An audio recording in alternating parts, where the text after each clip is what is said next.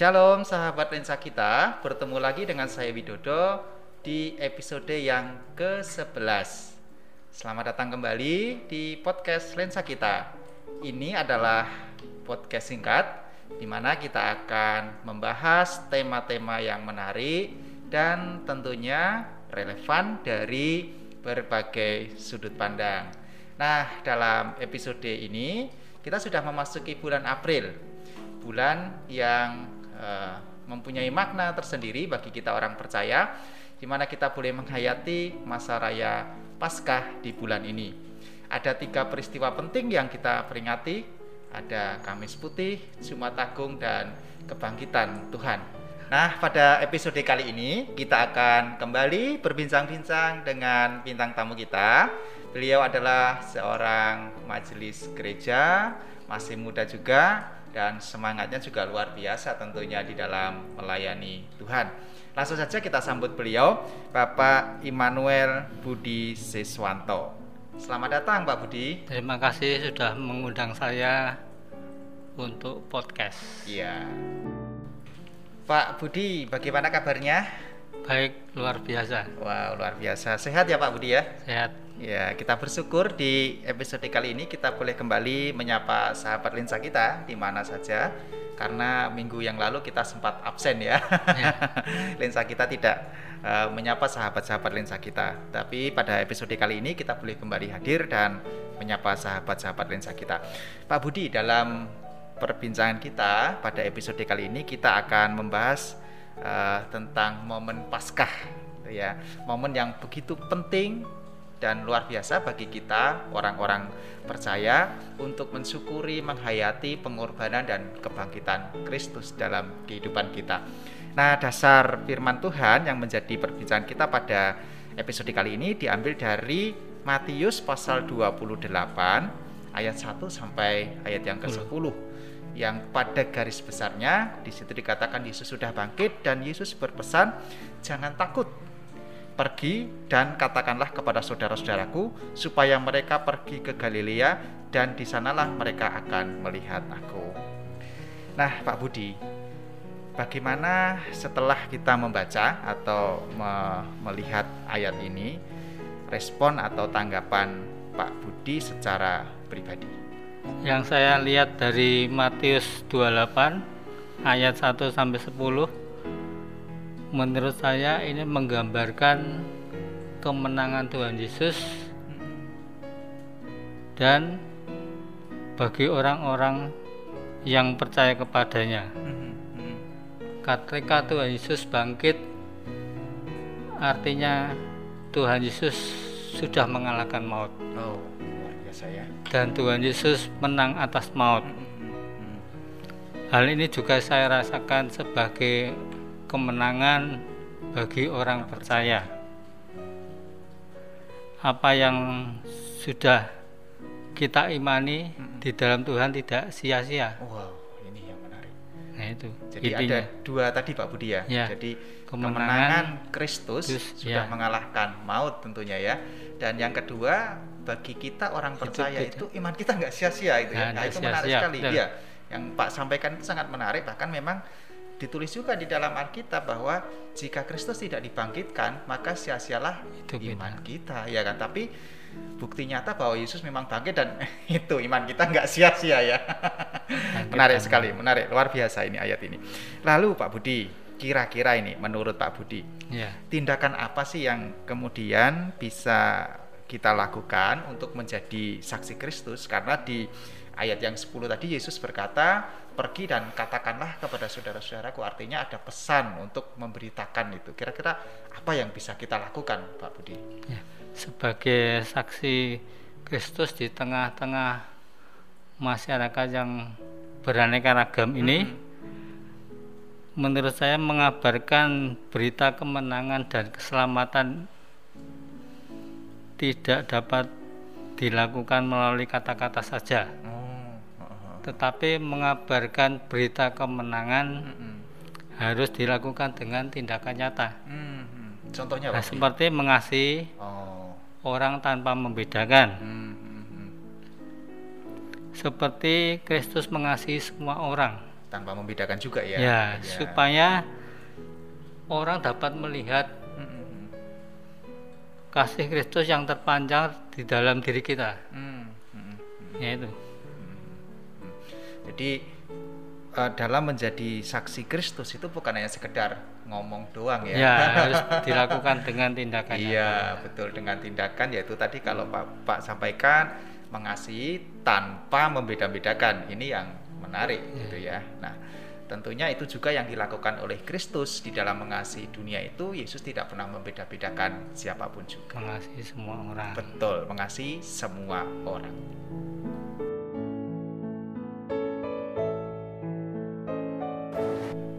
Pak Budi, biasanya Paskah itu uh, hanya dimaknai oleh orang-orang itu sebagai ini apa? Sebagai peringatan Yesus mati, gitu ya, Yesus bangkit, bahkan di kalender-kalender pun ditulis demikian ya itu hanya seperti peristiwa-peristiwa keagamaan begitu ya jadi uh, mungkin maknanya juga akan sangat berbeda nah tetapi bagi bagi Pak Budi secara pribadi Paskah itu bagaimana Pak Budi memaknainya Paskah itu sebuah jaminan hmm. keselamatan hmm. dan kehidupan yang kekal bagi semua umat yang hmm. percaya kepada Kristus. Tuhan Yesus. Wow, jaminan ya. Jaminan itu menarik sekali. Jadi dan kehidupan yang kekal. Ke, jaminan untuk hidup kekal, kekal. gitu yang kuncinya percaya kepada Tuhan. Kristus. Nah, nah Pak Budi, eh, kira-kira ini apa sih yang dipersiapkan Pak Budi atau Pak Budi mempersiapkan diri di dalam menghadapi masa raya Paskah ini untuk memaknainya gimana Pak Budi? Persiapan apa yang dilakukan mungkin? saya menjelang Paskah itu mengenang kematian dan kebangkitan Tuhan Yesus. Iya. Saya mempersiapkan diri mengikuti ibadah Jumat Agung hmm, hmm, dan perjamuan kudus hmm, hmm, hmm, dan setelah itu hari Minggu juga saya mempersiapkan diri untuk mengikuti Fajar Paskah. Fajar Paskah. Sekalipun ya, ibadahnya pagi-pagi jam 5 ya. Oke, jadi dipersiapkan baik-baik gitu Pak Budi ya. ya. Karena ini bukan hanya sekedar ritual keagamaan, tetapi memang ada makna yang sangat mendalam karena apa namanya Kristus sudah bangkit dan karena iman kita memang gak sia-sia gitu ya, ya. Pak Budi ya. Nah, kira-kira Pak Budi, uh, Pak Budi punya pengalaman uh, menarik selama hidup ini tentang peristiwa Paskah mungkin yang pernah dialami mungkin dulu atau beberapa waktu yang lalu yang itu sangat berkesan dalam kehidupan Pak Budi. Yaitu masa lalu saya ketika kecil. Oh. Nah, saat setiap pasca kan ada kegiatan cari telur oh lomba telur, ya. ya. lomba cari telur ya. Itu waktu usia berapa kira-kira Pak Budi? Sekitar 9-10 tahun. Oh ya, nah, ya sudah saya kan berarti ya.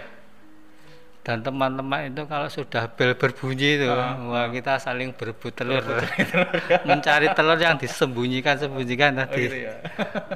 itu saat saya masih anak-anak ya. Hmm, hmm. Dengan kesenangan nah setelah saya menginjak dewasa uh, enggak terlalu lagi bentuknya ya Nah, sudah beda. Setelah saya menginjak dewasa ini setiap gereja menayangkan film Paskah. Oh, film tentang Paskah, uh, Paskah penyalipan ya, Yesus. Ya, ya, ya, Nah, saya ini selalu terharu. Oh. Sekalipun film itu diputar-putar ulang. Kali-kali setiap tahun diputar gitu ya. Ya. Hmm, hmm. Ya itu saya merasakan pengorbanan Yesus yang luar biasa hmm. buat saya. Hmm. Sekalipun film itu diputar dan berkali-kali nontonnya, tapi nggak bosan ya karena Nggak, ini memang ada ya. makna secara spiritual Pak Budi ya itu melihat Yesus sampai ditangkap diseksa uh, uh, dicaci maki diolok-olok saya itu bisa terharu sekali terharu ikut kayak merasakan itu hanyut dalam perasaan hmm, kayak merasa betul-betul menyaksikan real gitu ya. ya nah itu luar biasa ya jadi sangat ya, sangat berkesan gitu Pak Budi ya. sampai hari ini nah kira-kira Pak Budi apa yang dilakukan Pak Budi secara pribadi ini, ini secara pribadi untuk menghayati Paskah itu apa Pak Budi yang dilakukan? Nah, karena Yesus sudah mati untuk saya, hmm. saya akan belajar menjadi orang yang lebih baik hmm. Sesuai dengan apa yang Tuhan kehendaki. Hmm. Komitmen ya? Ya. Hmm. dalam keluarga saya sebagai seorang suami hmm. dan ayah dari anak-anak hmm. hmm.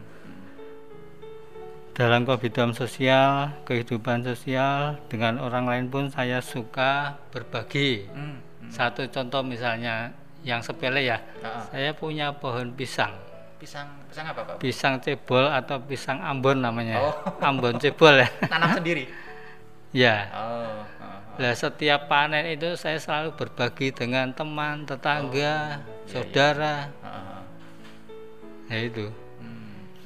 Bahkan saya pun yang bukan tetangganya juga kebagian ya. ya. ya, menarik sekali dan itu apa namanya? Uh, salah satu cara yang dilakukan Pak Budi untuk menghayati, ya, mengasihi, mengasihi orang-orang yang ada di sekitar tanpa harus membeda-bedakan ya, gitu ya. Betul. Ya, menarik sekali, menarik.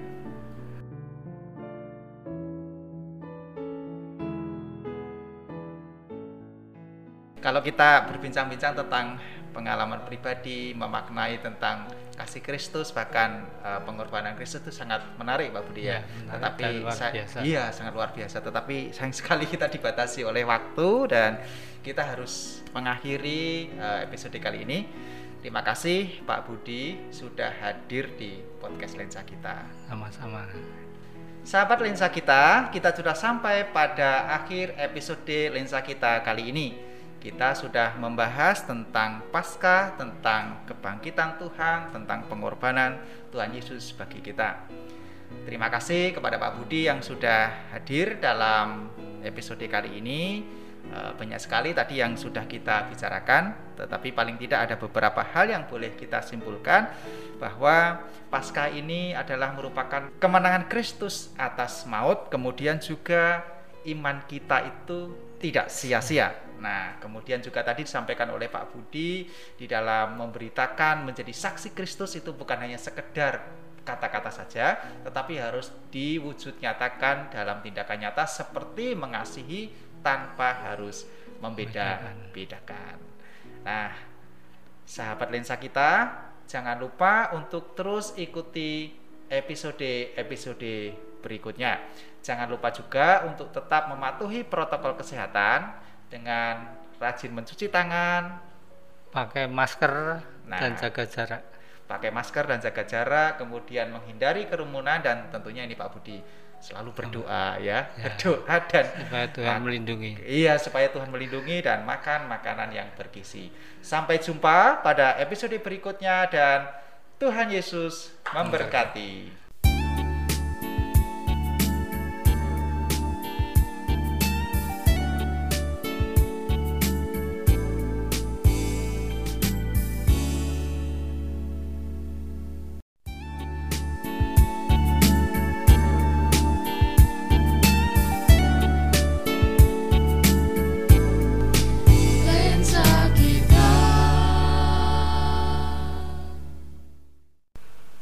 Shalom sahabat lensa kita, berjumpa lagi dengan saya Eca di episode kali ini. Selamat datang kembali di podcast Lensa Kita. Lensa Kita adalah podcast singkat di mana kita akan membahas tema-tema menarik dan juga relevan dalam berbagai sudut pandang.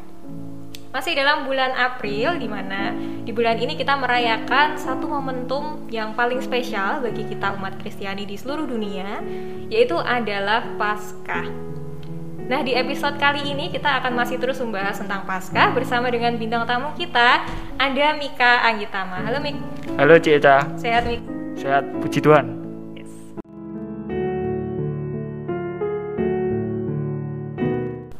Momen Paskah adalah saat di mana untuk kita mensyukuri dan juga merayakan pengorbanan serta kebangkitan Yesus.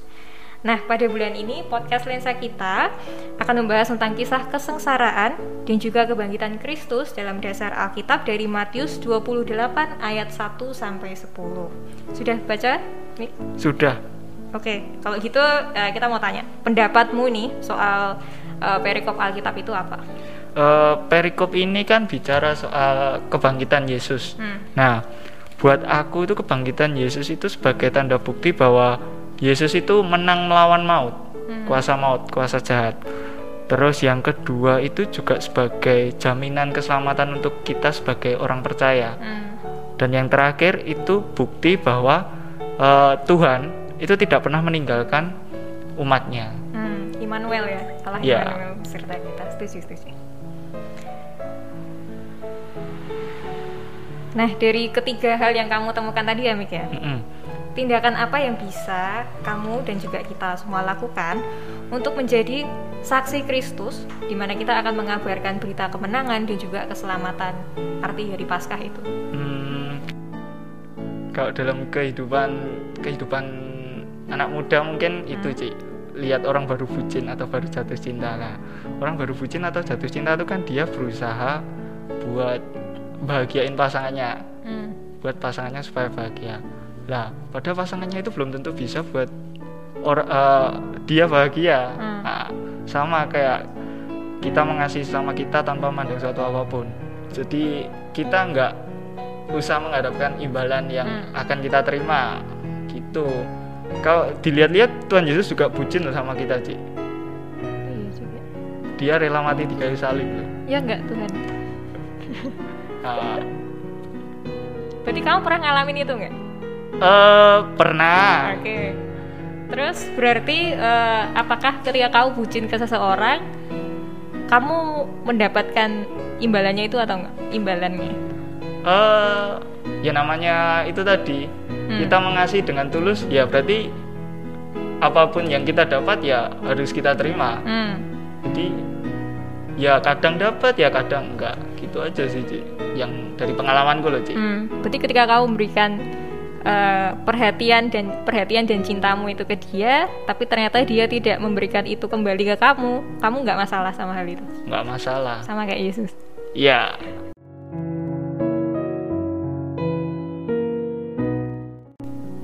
Nah, Paskah bagi beberapa orang itu mungkin mereka menganggap bahwa momen Paskah ini adalah eh, untuk memperingati peringatan kematian dan juga kebangkitan Yesus aja. Cuman dua itu tok. Eh, menurutmu nih, Mik, makna Paskah secara pribadi bagi dirimu itu apa? makna Paskah bagi aku sendiri ya Ci itu waktunya untuk merefleksi diri di- kita Hmm. baik secara rohani maupun secara duniawi Hmm. kalau secara rohani itu eh, kita tentu diingatkan bagaimana perjalanan hidup Yesus sendiri Hmm. itu membuat kita merefleksi diri kita tapi kalau secara duniawi karena momen Paskah ini kan jatuhnya di bulan Maret April lah Hmm. Nah, bulan bulan Maret April ini kan berarti kita sudah menjalani sepertiga atau seperempat setahun Hmm. ke depan. Nah, waktu-waktu ini menurutku bisa untuk kita merefleksikan dan bisa untuk mengevaluasi eh, harapan kita dalam setahun ke depan. Kita sudah melakukan apa saja untuk target-target kita di tahun ini. Hmm. Gitu sih, Ci. Berarti eh, ketika di awal tahun kamu udah bikin list nih targetku tahun ini aku harus gini. Tapi ketika di bulan-bulan Paskah, eh, di momen Paskah ini kamu merasa oh kayaknya eh, ini ada hal yang harus kutambahi atau oh mungkin ini kayaknya aku belum bisa tahun ini. Berarti kayak gitu. Iya. Kurang lebih kayak gitulah, Ci. Terus kamu dirimu mempersiapkan menghadapi Paskah itu kayak gimana? Kalau aku sendiri ya Ci, dari SMA itu rutin, rutin melakukan apa ya, puasa atau pantang. Hmm. Ini supaya aku bisa apa namanya, menghayati. Selain menghayati juga bisa memproses diriku sendiri biar jadi lebih baik. Misalnya ada pernah dalam eh, kelas 11 atau kelas 12 kemarin aku lupa itu pantang bicara kotor atau ya Oh. itulah Hmm. itu Berhasil. eh tinggal sedikit tapi gagal sih saya ya itu kalau ngobrol sama temen Hmm. eh, kadang kan keceplosan Hmm. gitu aja sih sama 40 hari Oh gitu. iya mulainya itu dari Rabu Abu kalau Hmm. di sekolah kan ada misa Rabu Abu Hmm. nah mulai dari itu biasanya Terus setelah kamu coba misalnya kamu pantang untuk eh, berkata kasar ya. Mm-mm. Terus setelah 40 lewat 40 hari apa hal yang kamu dapetin? Kamu kayak merasa apa gitu? Eh, merasa lebih apa ya lebih baik Hmm. karena bicara kasar itu kadang kan buat meluapkan emosi kan Ci Hmm. nah, dan kita pantang pantang bicara kasar atau bicara kotor itu kita bisa mengontrol emosi kita sendiri Hmm. gitu sih Setuju, setuju. Nah, itu salah satu contohnya kamu itu ya apa? eh, ada pantangan, Mm-mm. ada puasa. Terus kamu punya nggak pengalaman yang paling berkesan ketika men- eh, momen Paskah ini? momen paling berkesan Eh, waktu kecil aku lupa kelas berapa itu pernah mimpi disalib Random ya? iya disalib jadi keba mungkin karena habis lihat filmnya ya cik The Passion of Christ. The Passion of Christ apa apalah itu Hah? pernah dulu pernah sempat diputar di TV malam-malam lihat sama mbah Hah? Eh, itu kebawa sampai mimpi sampai kelindur Oh. sampai apa ya teriak-teriak aduh sakit aduh sakit gitu katanya Sampai Kamu di- kamu bangun-bangun posisimu gini nggak? Wah aku lupa cik itu tapi katanya sampai teriak-teriak Oh gitu.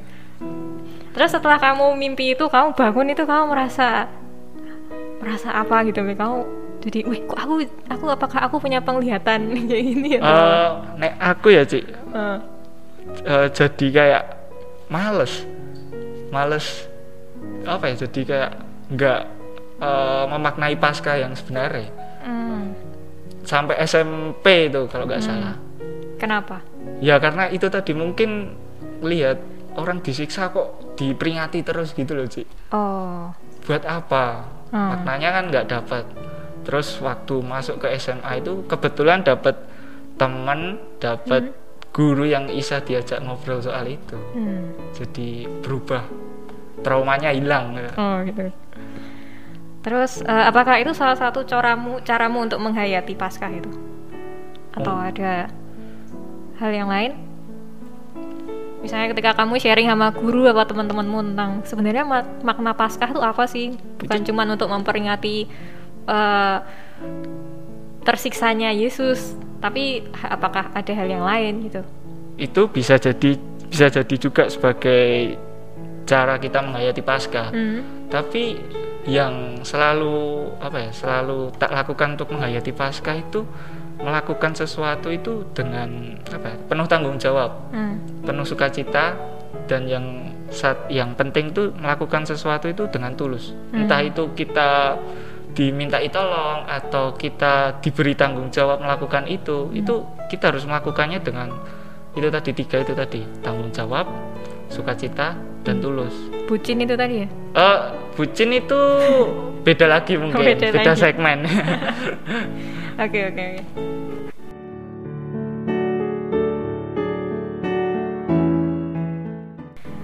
Kita sudah sampai pada akhir episode lensa kita kali ini. Dan tadi kita sudah membahas tentang berbagai macam hal tentang Paskah, makna Paskah dari sudut pandangnya Mika.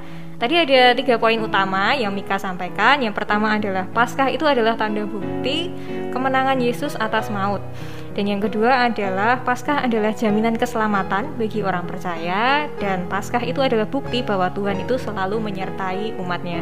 Dan yang enggak terakhir itu tadi adalah eh, bucin-bucin itu ya bahwa eh, ketika kita mengasihi seseorang kita tuh jangan mengharapkan orang lain itu juga ikut membalaskan kasihnya kepada kita, tapi mengasihi orang sebanyak mungkin dan selama mungkin gitu ya.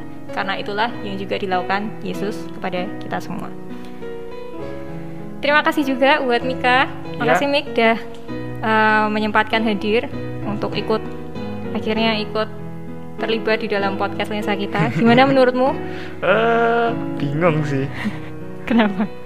Soalnya baru pertama kali ini bisa apa ya? Bisa ngobrol soal Alkitab. Oh gitu. Baru pertama kali Hmm. bisa bahas Alkitab. Oh gitu. Biasanya? Biasanya jarang sih. Mah nggak pernah. Oh gitu. Berarti ini kesempatan emas juga ya buat kamu. ya. sip sip sip. Terima kasih juga untuk sahabat lensa kita yang sudah setia mendengarkan atau menonton kita dari awal sampai akhir ini. Jangan lupa untuk selalu pakai masker, lalu kita bercuci tangan, lalu apalagi Mik? Menjaga jarak, Hmm? berolahraga, Hmm? makan yang banyak biar gak kurus kayak kita. Ingat-ingat ya. gitu. Tetap ikuti terus podcast Lensa kita yang akan tayang setiap minggunya, tentunya di channel YouTube GKMI Solo dan juga Spotify-nya. Sampai jumpa dan Tuhan Yesus, Yesus memberkati.